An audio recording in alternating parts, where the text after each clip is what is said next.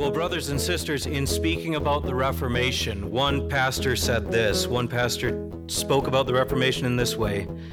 The truth of the Reformation is this. The Reformation was a time when men went blind, staggering drunk because they had discovered in the dusty basement of late medievalism a whole cellar full of 1,500-year-old, 200-proof grace. Bottle after bottle of pure distillate scripture that would convince anyone that God would save single-handedly. The word of the gospel, after all those centuries of believers worrying about their own bootstraps, trying to lift themselves into heaven, suddenly turned out to be a flat announcement that the saved are home free. The saved are home free before they even started. Grace was to be drunk neat. No water, no ice, no ginger ale. No goodness, nor badness, nor the flowers that bloom in the spring of super spirituality could ever be allowed to enter into the case. Well, the verse that we're focusing on today, 1 Timothy 1:15, is one of those 200-proof grace passages. Our passage this morning tells us that no matter who you are or what you've done, the superabounding, overflowing grace of God and goodness of God to us in our Lord Jesus Christ is that he hunts down and pursues the most lost and worst people and makes them gospel people. God takes sinners. He takes sinners in rebellion against him, and he makes us people who are worthy in Christ. He makes us people who are worthy to serve Christ, and he makes us people who are worthy in Christ to proclaim the goodness of Christ to the world. The gospel of Jesus Christ is that while we were in rebellion to God, God came to make haters lovers. He came to make opponents, the word there is abusers. He came to make opponents friends, and he came to make blasphemers worshipers. And the first part of that glorious truth that we're going to look at this morning is that first title and name, a title and a name, Christ Jesus. It's the second phrase in our verse. Christ Jesus. Who's Christ Jesus? Who does Paul say Christ Jesus is? Christ Jesus, the answer in the text is, he's the source of all Paul's hope. Verse 1 of chapter 1, Paul, an apostle of Christ Jesus, by command of God, our Savior, and of Christ Jesus, our hope. Christ is Paul's hope. Christ is Timothy's hope. Christ is our hope. Christ is our hope because Christ is the one who strengthens us. Verse 12, I thank him who has given me strength, Christ Jesus our Lord, because he judged me faithful, appointing me to his service. Christ Jesus is the one who judged Paul faithful, but not only judged Paul faithful, but made Paul faithful. Christ Jesus is the one who called Paul and strengthened him so that he first believed. Christ Jesus is the one who strengthened Paul so that he could enter the ministry. And Christ Jesus is the one that strengthened Paul so that he could glorify God in every circumstance. And Christ Jesus is the one who strengthened Paul to preach the gospel when all others abandoned him, when no one would defend him in 2 Timothy, and when Alexander the coppersmith attacked him. In 2 Timothy 2, Paul tells Timothy that Christ Jesus is the one in whose grace Timothy ought to be strengthened. Christ Jesus is our hope, and he's our strengthener. And Christ Jesus is the source of our faith and love. Verse 14, the grace of our Lord superabounded for me with the faith and love that are in Christ Jesus. Christ is the one in whom our faith rests and from whom our faith comes. And that's because he's our gracious God. Christ Jesus is the Son. He's the second person of the Trinity, and he's the one who was sent from the Father's bosom to us in order to reconcile us to the Father. Christ Jesus is the Christ. He's the Christ, and that means that he's the anointed one, and he was promised not just in the Old Testament scriptures, but in eternity. Christ Jesus is God's true anointed. He's our true King who defends us, our chief prophet and teacher whom we can trust and who tells us God's will. And he's our only high priest, our great high priest. He's the anointed of God who makes us right with the Father. Christ Jesus is the Christ. And Christ Jesus is Jesus. In Matthew 1, Gabriel comes to Joseph. Mary is with child. Joseph is considering putting Mary away. And the angel comes to Joseph in the night and says, take Mary as your wife, and when you have this baby, name him Jesus. Why do we name him Jesus? Because he saves his people from their sins. God saves his people from their sins. Christ Jesus is Christ, and he's Jesus. He's able to save us our sins because he's God's appointed one. He's God's anointed one. And because he's the one who is to us at the incarnation, God saves. God saves his people. Jesus was born Jesus, and he was born Christ Jesus, to save his people from their sins. But not only is Christ Jesus is the one who came. We don't get to skip that word. Christ Jesus is the one who came to us when we were still sinners. Christ came down to us. The Son not only promised to save us, he's the one who saved us by coming down. He came down from heaven and was incarnate by the Holy Spirit of the Virgin Mary and was thus made man. Christ Jesus is the one who left the bosom of the Father. Not only did he come to us from the bosom of the Father, he left the bosom of the Father and came to us. He came to us to be born of Mary. He's the eternal God who was born into time. He is the Spirit who took on a body. And at the birth of Christ, the Creator became a creature. Christ Jesus came to us. He came to us because we couldn't go up to him. We're separate from God. And that was true before the fall. We were separated from God in terms of being. God is the creator. We are the creature. And that means that we don't get to know him unless he comes down to us. And that's the way it was before the fall. And even after the fall, we're separated more. We're separated more, not just in terms of being from God, but in the fall, we were separated by our sin. We're lost in Adam. We were dead in our trespasses and sins, and we liked it that way. We walked in that way. We were dead in our sins, and we liked it. We couldn't have gone up to God, not only because of who we are as humans, as creatures, but as sinners. We were separate from God. We didn't want to go up. We couldn't have gone up, and again, we didn't go up. He came down. Christ came. Jesus Christ came to us. Before the creation of the world, the Son covenanted with the Father and said, I will go. I will go to them. I will be born of a woman, born under the law, to redeem those who are under the law. I'll take on flesh so I can obey the law for them. And then I'll have that flesh that I took on torn for them. So if you're wondering what the goodness and mercy of God relentlessly pursuing you like a rabid sheepdog looks like, it looks like this. It looks like Christ Jesus came.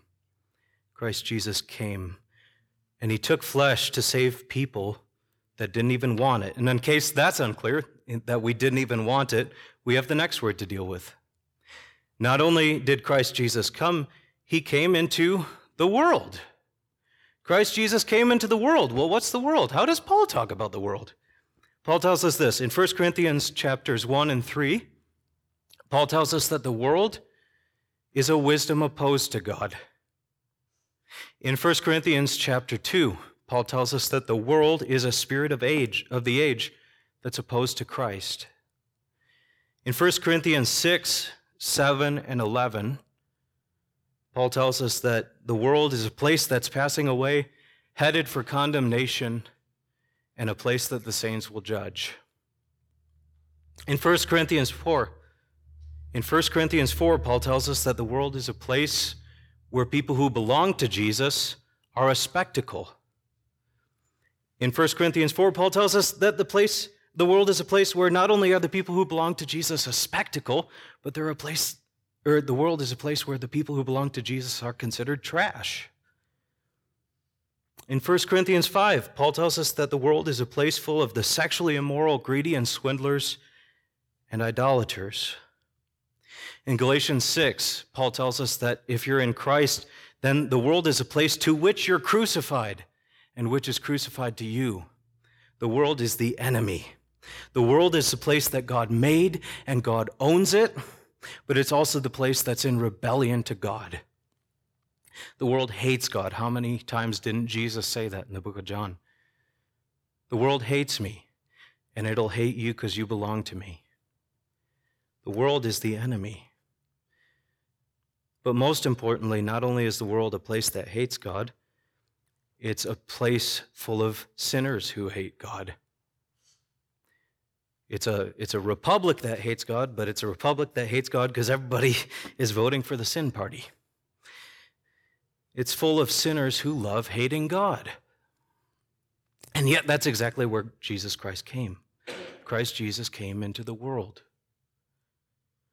Christ Jesus came into a world full of sinners, and he came into a world full of sinners in order to save sinners. This is important. Christ Jesus came into the world to save sinners. And that's important. Christ Jesus came into the world to save sinners, which means that he didn't come to save worthy people. He came to save filthy enemies. Christ Jesus came because we were unworthy, because we were sinners. He's the righteous one who suffered for unrighteous people. He came to save you because you were lost, and so that he could make us worthy before the Father. Christ Jesus came into the world to save sinners. His whole purpose, his whole mission, even his name, everything about him was not saying, "Come to me if you're good enough." It was saying, "Come to me because I'm here to seek my lost sheep who wouldn't come to me if I didn't love them first." His mission, his purpose, his name, and his gospel is that he's the one who saved us, not we came to him. Christ Jesus came into the world to save sinners, and that's why we dare show up this morning. We came here. We came before a holy God, and we come every week, and we feast on his flesh every week, not because we're worthy, but because he's our worthiness. Christ Jesus came to save sinners. He's our worthiness even to gather as the people of God this morning. We don't dare come into his presence because we're so inherently good. We come because Christ Jesus is our worthiness. And we come to hear this promise. We come to hear the promise that Christ Jesus came into the world to save sinners. And we need to hear that again and again and again and again every Lord's Day, because it's the thing we most desperately need. It's our whole hope and worthiness. We need to hear that promise that Christ Jesus came into the world to save sinners. But now we come to that last phrase, of whom I am chief, or of whom I am the foremost. And Paul is dead serious when he says that. Paul is dead serious when he says, I'm the foremost sinner. This is not Paul putting on a rhetorical flourish. This is not Paul doing the false humility thing. Paul's dead serious when he says, I'm the worst sinner imaginable. And that's because of what Paul's already told us. Paul already told us what kind of person he was before the goodness of God superabounded to him in Christ Jesus. Paul was a persecuting, abusive blasphemer. See, Paul understands something. Paul understands that not only was he the worst of people in terms of who he was to his neighbor, not only was he one of the worst sinners against his neighbor who was using the full force of the law to persecute God's people. Not only was he using the system so he could kill and jail people because he liked doing it, Paul understands that he was one of the worst sinners against his neighbor, but he understands also that he committed the unpardonable sin. Paul committed the unpardonable sin. He committed the sin against the Spirit. Paul committed blasphemy. There's no cure for that. You die for that. Paul blasphemed. He sinned brazenly against God. He persecuted Christ. Remember what he says, what Christ says to him on the road to Damascus? He opens the heavens and he blinds Paul and he says, "Saul, Saul, why are you persecuting me? Why are you persecuting me?" Saul was probably in Jerusalem at the time that Jesus died, and even if he wasn't one of the Pharisees there at the time that Jesus died, he was sure there for the apostles. So Saul, back then, heard the gospel straight from the horse's mouth. Saul heard it from the apostles. He heard the gospel from the apostles. He heard it from Stephen as he was killing Stephen. And he maybe even heard the gospel from Christ himself. And Saul refused the one who is calling. Saul refused the one who was calling. He committed the sin against the Spirit. He responded to the call to repentance and faith with continued unrepentant unbelief. Saul blasphemed the Spirit, and he refused to believe. He committed the unpardonable sin again and again and again. And yet the grace of God superabounded to him. The grace of God superabounded to Paul, and that unpardonable sin he committed, the unpardonable ignorant sin of unbelief and blasphemy, that sin was not so big that it could resist the grace of God. The grace of God was more powerful than the unpardonable sin in Paul. And the grace of God superabounding to Paul, by the power of the Holy Spirit opening Paul's eyes to see the truth and to embrace Christ by faith and to give him the faith and love that are in Christ Jesus. Paul's unpardonable sin was not bad enough that that superabounding grace of God couldn't forgive it. God pardoned the unpardonable through the faith and love that are in Christ Jesus. Why? Because Christ Jesus came into the world to save the worst of sinners. And that's where Paul goes with it. He says in verse 16, I receive mercy for this reason, that me as the foremost, Jesus Christ, might display his perfect patience as an example to those who are believing, or to those who believe in him for eternal life. What Paul's example teaches us is this, that the superabounding grace of God is more able to cover the grossest of sins than you are able to sin. There is nothing in this world that is greater than God's power and grace in Christ. He is able, more able to cover your sin than you are to sin. God took a blaspheming hellion and he broke his heart and he made him believe. And then to top it all off, God made Paul an apostle by divine decree. That's what verse 12 says. God set him. God decreed him his apostle. God's power and God's gospel is the story of God overwhelming the worst sinners and making them, instead of people that hated him, that belong in a place that hates him, he makes them people that love him. And God promises you that if you believe, then no matter what you've done or will do, you are worthy in his Son. You are worthy in his Son. You are worthy to come to the Father. You're worthy to proclaim the Father, and you're worthy to serve him. God sent his Son to save sinners while they were actively part of the opposition. God saved Paul and set him forth as an example. God saved me, and he will save you. And you can trust that because this is a true and faithful saying and worthy of all acceptance. I'm not skipping that first part of our verse. This is an important thing. This saying is trustworthy, and it is worthy of all acceptance. This is God's word to you. God's word to you in the gospel is that his Son is your entire salvation. His Son is your entire salvation. You were the enemy, and he came into the world and invaded the world to save his enemies. Well, so what? What does that mean for me? What does that have to do with my everyday life? What's the application? The application is this. You can hang everything you are and everything you hope on this simple truth. God can't lie. And God's word is this. This is God's trustworthy and faithful statement, worthy of all acceptance, that Jesus Christ came into the world. Christ Jesus came into the world to save sinners. The trustworthy word of God is that he promised he would save his people in his Son, and then he delivered that salvation in his Son. The word that Yahweh saves his people and anointed his Son to do it is trustworthy and worthy of all acceptance. It's true. So you can go to bed tonight, and if you die before you wake, you'll be in his presence. You can go to sleep and wake up with God forever because Christ Jesus came into the world to save sinners. It's not something that you can undo. Your life, your death will not separate you from the love of God in Christ Jesus our Lord. That's what God has done for you in Christ.